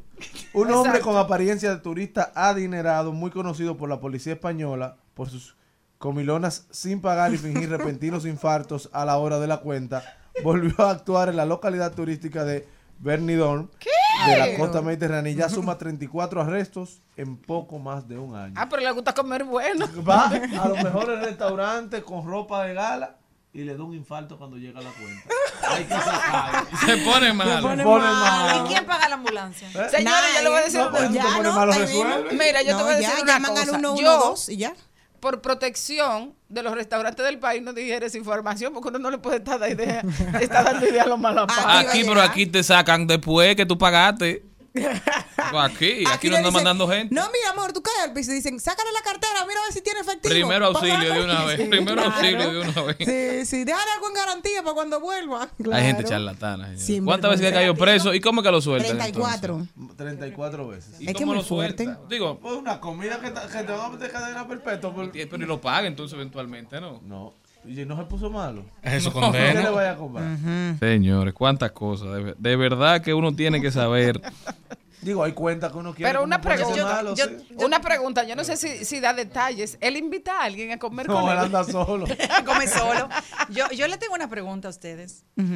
¿Qué, ok, si es para los varones, ustedes lo toman para su sexo y para la señora para su sexo. Ok. ¿Qué ustedes prefieren? ¿Que sea malcriada o que sea vaga? Una pareja. No dice que, pues lo que tú quieras. Malcriado mil veces como yo. Ay, no, malcriado no. Que sea Ay, sí, vaga, yo la malcriado. mantengo. Pero, ¿cómo que malcriada? Yo voy a estar bregando con gente todos los días. y que, que tú te levantes hasta que tú te acuestes discutiendo y peleando con una gente. Que sea, vaga, vaga y porque ojalá no salga de la casa. Ah, no, no, no, no. No, soy es malcriada, porque ellos están No, condicionados. Es verdad. ¿Qué prefiere? Que sea vaga. ¿Malcriada No. o que sea vaga? ¿Qué Ahora, prefiere, María? malcriado.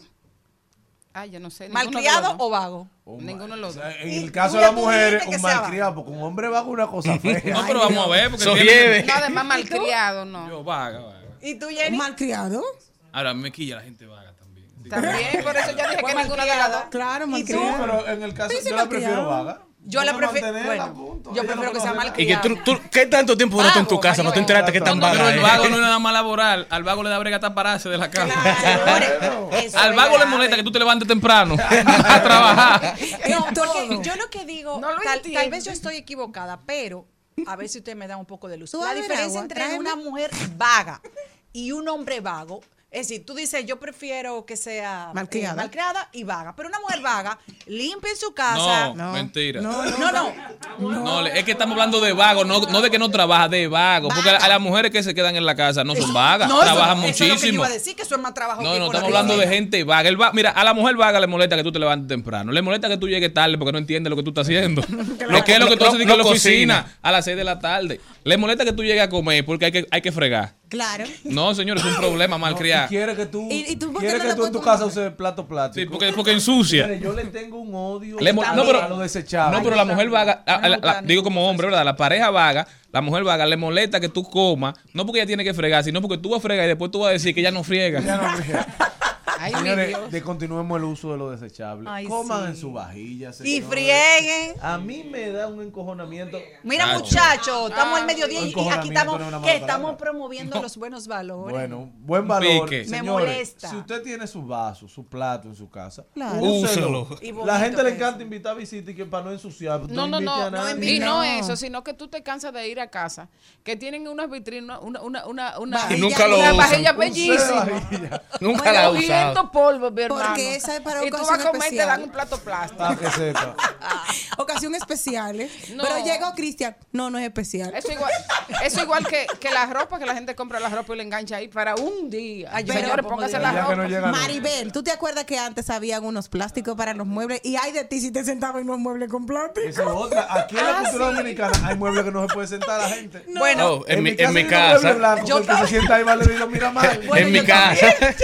Yo eso siempre le pelea. Pero al vago le molesta hasta que tú pauses una película. El vago no entiende. ¿Cómo dice que tú te vas a dormir, pero hay que acabar la película? Porque que no ¿Cómo tienen a oficio. No, pero es eso una cosa terrible. No, lo que pasa es- Bueno, ahí voy a defender la mujer, voy a defender a tu esposa. Aquí hay como mucha Tú me- experiencia con de vago. No, mi esposa no, mi esposa no es vaga. Yo lo que, no, yo digo con la Yo película. no aguanto eso. Yo lo que digo con la película es, es que si usted es hombre dominicano, usted ve una película solo y no se duerme, ¿por qué de que usted ve una película con la mujer suya, usted le da un sueño? No, por- por- porque no se lo estamos, poniendo, estamos poniendo ejemplos generales, no, no, no hagas tus anécdotas. Sí, es una anécdota, es una anécdota, de verdad. Entonces él me decía, lo que pasa es que tú me inspiras. Bonita foto la que. No, lo- lo- Vámonos, vámonos. que te tiene ofendido, que hasta la vida me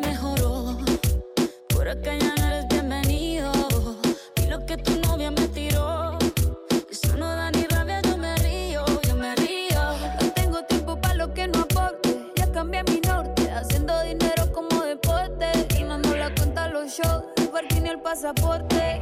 Estoy madura, dicen los reportes. Ahora tú quieres volver, sé que no tan sé.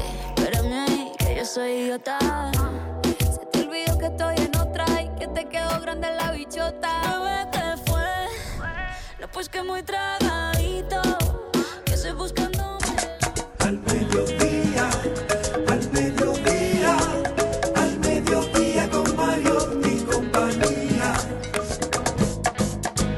En Al Mediodía, con Mariotti, con Mariotti y compañía, hablemos de tecnología. Nosotros solemos hablar de las redes sociales y el mal uso que se sa- hacen daño y todas las cosas que normalmente las pocas bondades que tienen las pocas bondades que tienen sin embargo esta vez, esta vez vamos a hablar de algo positivo y es que dos gemelas se encontraron gracias a TikTok eran dos hermanas pero esto Y no se conocían. no se conocían ellas eh, Separadas al nacer. separadas al nacer, pero esto también vino a descubrir una mafia que había de, de jóvenes que fueron secuestradas, fueron unas gemelas robadas en Georgia. Las y dos. Las dos Y las fueron vendidas a dos familias, entonces diferentes, se criaron en dos ambientes diferentes y una, para colma, Sí. sí, entonces encontraron que ellas, una se vio en TikTok y dijo una, pero esa muchacha se parece a ti, entonces decía, mira, sea, a, a una, una se llama Ami y la otra Anu, entonces Eso a está como la película de, de, de Lindsay Lohan. Sí, la- se la mandaban que se parecían, mira, ese eres tú. Se vieron, se señalaron. Oh, En el 2021 fue la primera vez que una se vio eh, que estaba en, en Georgia's Got Talent, en- fue en Georgia, y empezaron a verla y se empezaron a buscarse y no. Luego encontraron que otra decía, mira, la encontré en TikTok, esa tipa es igualita a ti, y luego entonces empezaron, se encontraron en Facebook y hasta que se enfrentaron a sus padres y se dieron cuenta y dice, sí, tú eres eh, adoptada. Entonces fueron, se enfrentaron cada una de ellas los padres que tenían y luego de ahí se, se evidenció la mafia que tenían, que las dos eran adoptadas, empezaron a buscar un poco más y había una persona extra que apareció en la escena, una hermana que dijo, yo, mi mamá tuvo unas gemelas que supuestamente murieron en Georgia y nacieron en el 2002, o sea que podría eh, tener La- la, la- la posibilidad que ustedes sean mis hermanas. Y al parecer así fue y se pudieron reunir con su madre biológica 22 años después. Y sepan que gracias a que a TikTok. Y esa es la noticia del día de hoy. Y se reunieron ya en, con su madre biológica en ASA en Alemania, luego de las pruebas de ADN que se revelaron que realmente eran familia, pero hay un grupo porque fueron varias en el hospital donde fueron ellas robadas y vendidas, fueron varias las gemelas que se hicieron y varios los niños que fueron así raptados y fueron vendidas ilegalmente y que decían que eran 2.400 dólares por niño y 1.400 dólares por niñas el valor que se tenían a cada una de los bebés en esa época. Así que ya lo saben. Gracias a TikTok se pudo reunir esta familia.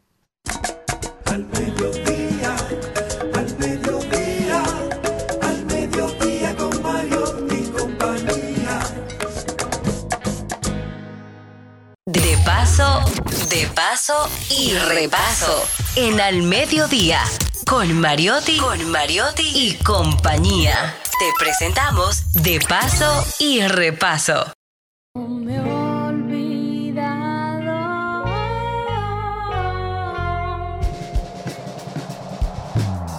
no buscarte si te extraño, cómo no escribirte si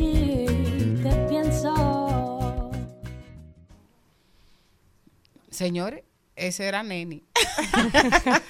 Neni. No, pero yo tengo que decir que ella es, e- era esa la que estaba cantando. sí. Esa era, es Neni. Esa.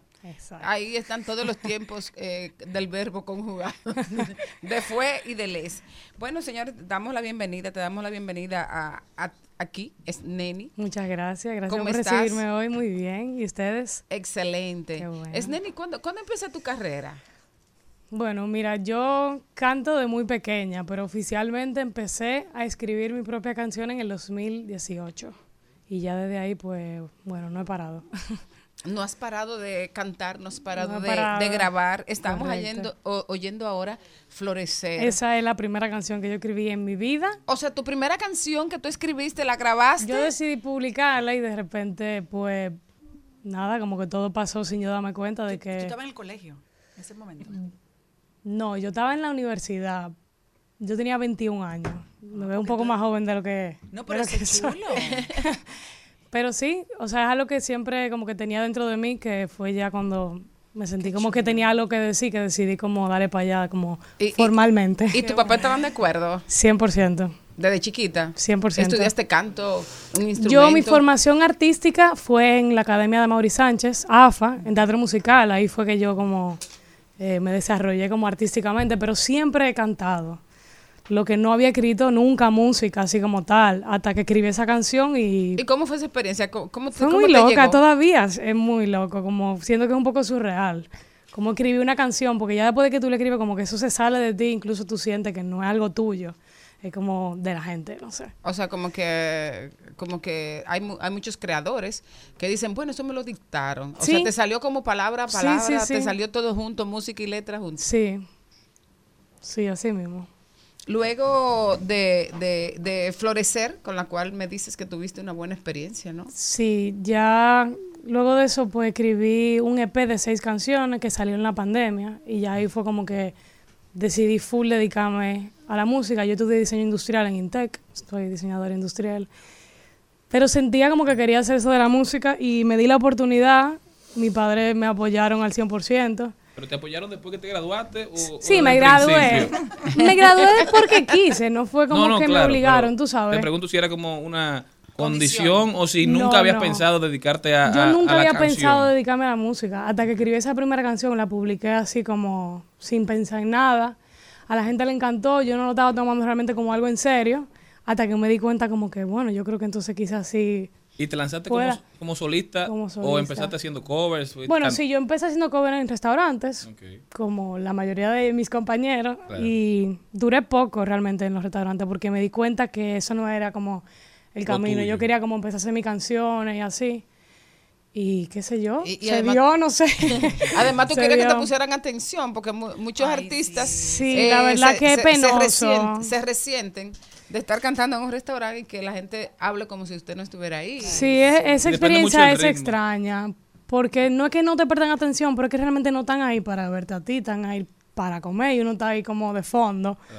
Pero sí, yo le diría a la gente que cuando haya alguien tocando en un restaurante traten de prestar atención, que porque todo eso conlleva mucho esfuerzo. Y y- puede ser un proceso, o sea, porque al final muchos grandes artistas han empezado todo el tocando mundo en empieza bares, así, o sea, todo, todo el mundo. o Es parte de- es parte de- del camino. Claro, y de uno también entender si uno quiere estar como frente a la gente, porque incluso hay gente que hace música que no le gusta tocar en vivo, porque es una experiencia como diferente Claro. y como intimidante. Pero bueno, escribí ese pen en el 2020, lo saqué, me di cuenta como que hay, creo que sí, me gusta, y decidí irme a vivir a México hace un año. Saqué mi primer álbum ahora en el verano del año pasado. Un el álbum me tomó casi como tres años terminarlo. Y pues sí, ya me dedico a esto 100%. ¿Sigues viviendo en México Sí, o vivo en México. a la República Dominicana por este evento de este fin de semana? Correcto, este fin de semana estará en la zona colonial, en la logia, el Solo Fest, que es un festival que hacen mis amigos los Solo Fernández, que ellos invitan a mucha gente de la escena local y van a ver artistas de fuera también de México. Eh, este evento es de música, de, de mil cosas, de verdad, una cosa chulísima, una iniciativa que siento que hacía mucha falta para la escena independiente local. No hay mucha, no hay mucha plataforma, no hay mucho espacio como para uno poder demostrar lo que hay aquí, que hay mucha cosa increíble y, y sí, Y cuando tomas la decisión de, de irte a México, ¿es porque sientes que no había el suficiente apoyo aquí o el mercado no, no estaba adaptado quizá a lo que tú estabas haciendo? Sí, ¿Y cómo mira. fue la experiencia, perdón, cuando llegaste allá? Yo no me puedo quejar, la verdad. O sea, siento que en este país me han acogido de una manera maravillosa. O sea, de verdad, me siento súper afortunada. Pero como que vivir de eso aquí, pues es más difícil. Porque yo no puedo hacer quizás más de dos shows al año. Porque no limitado, público, ¿entiendes? claro. O sea, eh, entonces por eso decidí como irme, internacionalizar el proyecto y ver qué tal. Y de verdad que ha sido increíble. Un saludo, un saludo a Paul Rivero, que es un fan tuyo y nos está escribiendo. Ey, creo que gracias. Fanático fiel. ¿Y, qué haces? Perdón, Jenny. ¿Qué haces en México? Bueno, yo me estoy dedicando 100% a la música y buscando oportunidades para tocar, para abrir shows. Yo le abrí ahora la gira a Vicente García en México. Oh. ¿Y está, Eh, está como artista eh, firmada o tiene un No, yo soy independiente. Independiente. eh, buscándomela. O sea, Claro. literalmente buscándomela donde sea que aparezca un espacio donde yo pueda tocar, yo estoy ahí. En el caso de México, sé que hay muchos artistas dominicanos que se han ido a radicar allá. ¿Cómo es la relación de ustedes? Porque una comunidad dominicana de que todos han ido a hacerse, a hacerse eh, ese espacio, eh, tienen en, en cosa de que sí, vamos a comer estos taquitos, pero vamos a comer un arrocito con habichuela y pollo allá todos juntos. ¿Cómo es esa, esa hermandad de esa comunidad dominicana, Sí exacto, eh, eh, eh, dominicana allá en México? Mira, el primero que se mudó que yo sepa fue Alex Ferreira. Fue, Ujú. Él tiene como 10 años allá. Luego Duro, se Alex. mudó. Sí, el mejor. Lo amo, de verdad. ¿Te ha ayudado? Ha sido increíble conmigo, o sea, de verdad. Le tengo muchísimo cariño, aparte de que soy súper, súper fan. Sí. Yo, ahora cuando llegué, bueno, o sea, tuvo Alex desde hace 10 años, sigue ahí. Luego llegó Giorgio Siladi. De Boca y, Tabú, ¿no? Ajá, de Boca Tabú. Ya luego hubo un tiempo que no hubo ningún dominicano. Llegué yo, luego se mudó Kobe y ahora lo mismo Solo Fernández también. Y Van y vienen. y Valentina está. ¿Qué Valentina? viene. De Aquiles. Eh, Valentina Music. Ajá, ella, exacto, Valentina. Ella también va y viene. Mm, Creo que es Universal. Sí, uni- una- Creo sí, que una- Universal. Con ella no me he podido juntar todavía porque los horarios han sido muy locos, pero sí la comunidad está. O sea, nosotros siempre nos apoyamos muchísimo. Cuando yo tengo shows, van toditos a verme. Cuando Ujú. yo tiene shows, vamos todos. Y la verdad que es importante eso porque uno mudarse a un país así, como Me- me- buscándosela. Es bonito sentir que uno tiene como que una familia. ¿Qué, qué, qué es que ah, yo me preguntaba qué, qué quiere el, el, el, el mexicano común, el mexicano de ahora con, con los músicos, con los artistas, los músicos dominicanos? ¿Qué es lo que le dicen a ustedes? Tú sabes que la gente ya le encanta el dominicano. Yo como que, o sea, lo entiendo perfectamente porque la verdad que nosotros somos gente súper agradable, diría yo. Pero nos ven como una joya. O sea, yo nunca lo había visto así porque nosotros toda la vida hemos vivido aquí, pero una gente del Caribe, como con unas costumbres diferentes, hablan diferente. O sea, yo llego allá y empiezo a hablar así como una loca y la gente está como, ¿qué es lo que ella está diciendo? Exótico. No mal. O sea, es muy raro porque en mi, en mi música yo no transmito como mi personalidad necesariamente, ¿tú entiendes? Entonces la gente, Espera un mexicano va a ver un concierto y dice, Oh. esta jeva, ¿qué es lo que ella está diciendo? Y hay palabras que no te entienden. Totalmente. Yo sí he mejorado mucho mi ¿Hay forma de alguna hablar anécdota? por eso. ¿Hay alguna anécdota que te, te han preguntado? ¿Qué es lo que tú dices? Me pasó una vez en un concierto de Giorgio que yo abrí, estuvimos en el backstage y en ese, ese fue mi, la primera vez que yo toqué en México. Y me acompañó un muchacho mexicano.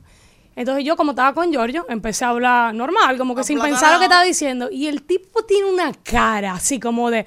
Este o sea, como que en qué idioma es que esta jeva está hablando. Y yo como que paré y dije, ay, perdón, déjame volver, o sea, déjame traducir lo que estoy diciendo como para que tú me puedas entender.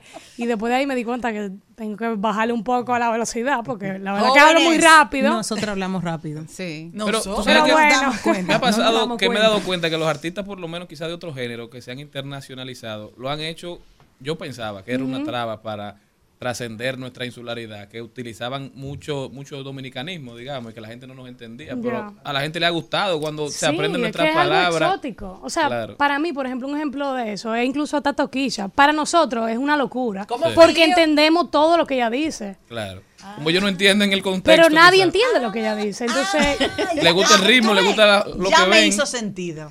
Es decir, la gente no Eh, ah, yo soy fan de Toquilla, eh, por si acaso, lo Claro. estoy diciendo como algo bueno. O sea, creo que aquí la critican mucho porque nosotros entendemos todo lo que ella dice muy explícitamente y para nosotros es muy fuerte.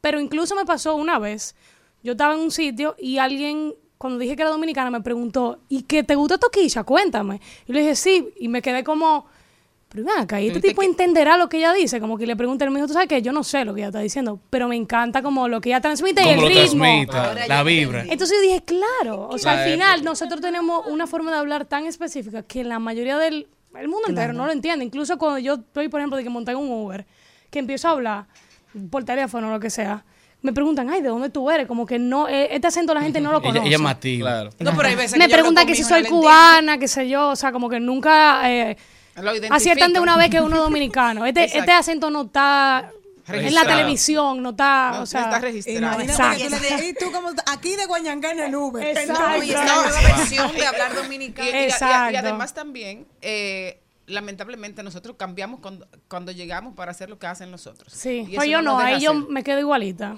Mira, querida, ya se nos acabó el tiempo. Sí. Invita ya para Bueno, solo entonces mañana, yo Solo vine Fest. justo hoy para invitar a todo el mundo a que vaya al Solo Fest. De verdad que es, va a ser un festival increíble. Esta es la tercera edición. Cada año queda muchísimo más, pero yo tuve la primera vez y volví ahora por petición popular. Entonces, mi show, o sea, en particular, va a estar increíble. Aunque sea para Miami, tienen que ir porque no se van a arrepentir. Va a estar demasiado, demasiado cool. Es en la logia el sábado. ¿De qué hora a qué hora? Me parece que empieza a las 6 de la tarde. Son varios artistas diferentes. Local somos, me parece que 4 o 5. Internacional son 2. Hay de todo. ¿Y te, to- te- tú tocas merengue allá en México? ¿Te piden alguna vez? eh? Si tú supieras que no. Pero yo siempre pienso que, siempre he dicho que mi, ge- mi proyecto, yo no tengo género. Yo hago lo que sea. Si mañana me levanto y quiero hacer un dembow, lo voy a hacer. No, o sea, Ah. yo no tengo que ver con eso. Yo. Excelente, se nos acabó el tiempo. Bueno, nada, placer, eso era todo. En las redes, en las redes, ¿cómo estás? Como Sneni. S-N-E-N-I-E. Ya saben, señores, denle seguimiento a Neni. Vamos todos para el Solo Fest mañana. Solo Yes. Fernández. Boletos Es en Neni, Tix. Richie, Richie. Oriach. Hasta aquí, Mariotti y compañía. Hasta aquí, Mariotti y compañía. Hasta el lunes. Rumba 98.5, una emisora RCC Media.